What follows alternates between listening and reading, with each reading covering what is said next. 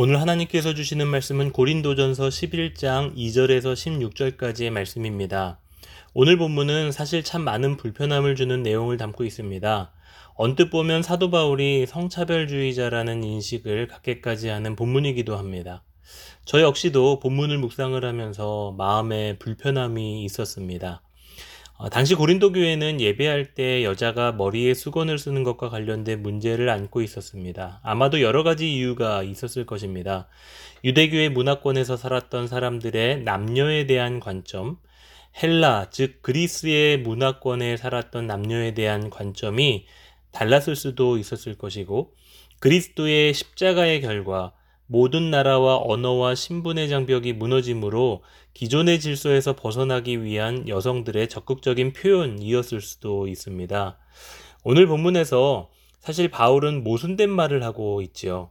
3절에서는 여자의 머리가 남자라고 분명한 신분적인 질서를 말하고 있는 반면에 11절에서는 주 안에서 남자 없이 여자만 있지 않고 여자 없이 남자만 있지 아니하다는 남녀 평등에 대한 뉘앙스로 말을 하고 있습니다. 분명 우리의 시각으로 보았을 때는 사도 바울의 이 말은 중립을 지키는 사람의 비겁한 변명처럼 보일 수도 있을 것입니다. 그러나 그가 한 가지 확실하게 주장하는 것이 있는데 바울은 예배에 있어서 여자들이 기도하고 예언하는 것에 대해서 반대하지 않는다라는 사실입니다. 4절과 어, 5절 말씀에 보면은 남자의 기도와 예언에 대해 언급한 후에 바로 여자의 기도와 예언에 대해서 설명을 하지요. 이것은 당시 문화적인 관습으로 보았을 때는 굉장히 레디컬한 모습입니다. 어, 바울의 관심은 머리에 사용하는 수건에 있었을 뿐이지 본질적인 신분에 대한 차별의 문제는 없었다라는 것입니다. 아, 바울이 남자가 여자의 머리라고 말한 것은 그가 속해 있는 고대 근동의 유다 문화, 문화 에서 기인한 문화적인 가치관을 말했을 뿐입니다. 당시 유대 사회에서는 남자는 머리를 풀어 길게 하는 것이 하나의 수치로 여겨졌고 여인이 수건을 벗는 것이 수치로 여겨졌었던 문화였죠. 이런 문화를 전제로 삼으면 이것은 남녀 차별에 대한 이야기가 아니라 남자와 여자의 각자 독특한 질서에 대한 이야기라는 것을 우리는 알 수 있습니다. 아, 분명 하나님은 여, 남자로부터 여인을 만드셨습니다. 그러나 이 관계는 서로를 보완하고 도와주는 동역의 관계이지 누구를 속박하고 지배하는 주종 관계가 아니라는 것입니다. 죄가 인간을 그러한 제도처럼 만들어버렸을 뿐인 것이죠. 자, 그런데 오늘 우리가 알아야 될 것이 또 한 가지 있습니다. 하나님은 당시의 모든 문화적인 관습들을 그대로 수용하셨다라는 것입니다.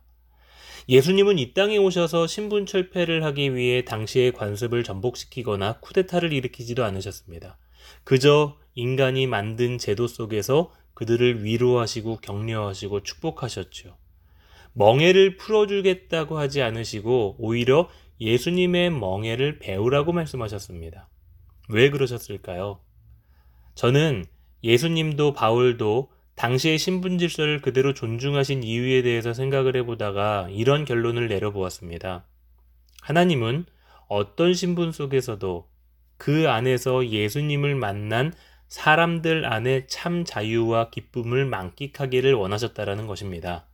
다시 말하면 사회가 제정해 놓은 종이라는 신분을 벗어나야지만 진정한 자유와 기쁨을 경험하는 것이 아닙니다. 오히려 종의 신분에서도 노예의 신분에서도 예수님을 만난 사람들은 그 안에서 참된 자유와 만족을 경험했습니다. 평등이라는 가치는 정말 중요합니다. 그러나 더 중요한 것은 그 가치가 우상이 되지 못하도록 하는 일입니다. 평등해졌기 때문에 신분이 자유로워졌기 때문에 자유와 기쁨을 경험하는 것이 아닙니다. 오히려 자유민으로 살지만 속박되어 살아가는 사람들도 많이 있는 것을 보게 됩니다.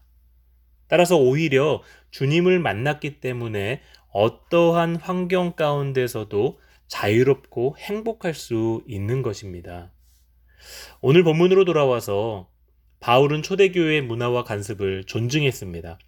그는 오히려 지나치게 문화와 관습을 철폐하고자 하는 모습 때문에 당시의 공동체가 어수선해지고 흔들리는 것을 다시 질서 있게 바로잡으려는 교회를 사랑하는 마음으로 편지를 쓰고 있다라는 사실을 잊으면 안 될 것입니다. 내 권리보다, 내 평등보다 더 중요한 것은 교회입니다. 내가 누려야 될 것보다, 내가 마땅히 얻어야 될 것보다 더 중요한 것은 공동체의 질서입니다. 진짜 중요한 것은 내 권리를 찾고 평등을 찾는 것이 아니라 예수님을 만난 기쁨과 자유함 속에서 성별을 막론하고 신분을 막론하고 함께 하나 되어 한 분이신 예수님을 섬기며 기쁨으로 예배하는 것인 줄로 믿습니다. 이 은혜가 저와 여러분의 가정과 공동체에 임하는 오늘 하루가 되시기를 주님의 이름으로 축복합니다.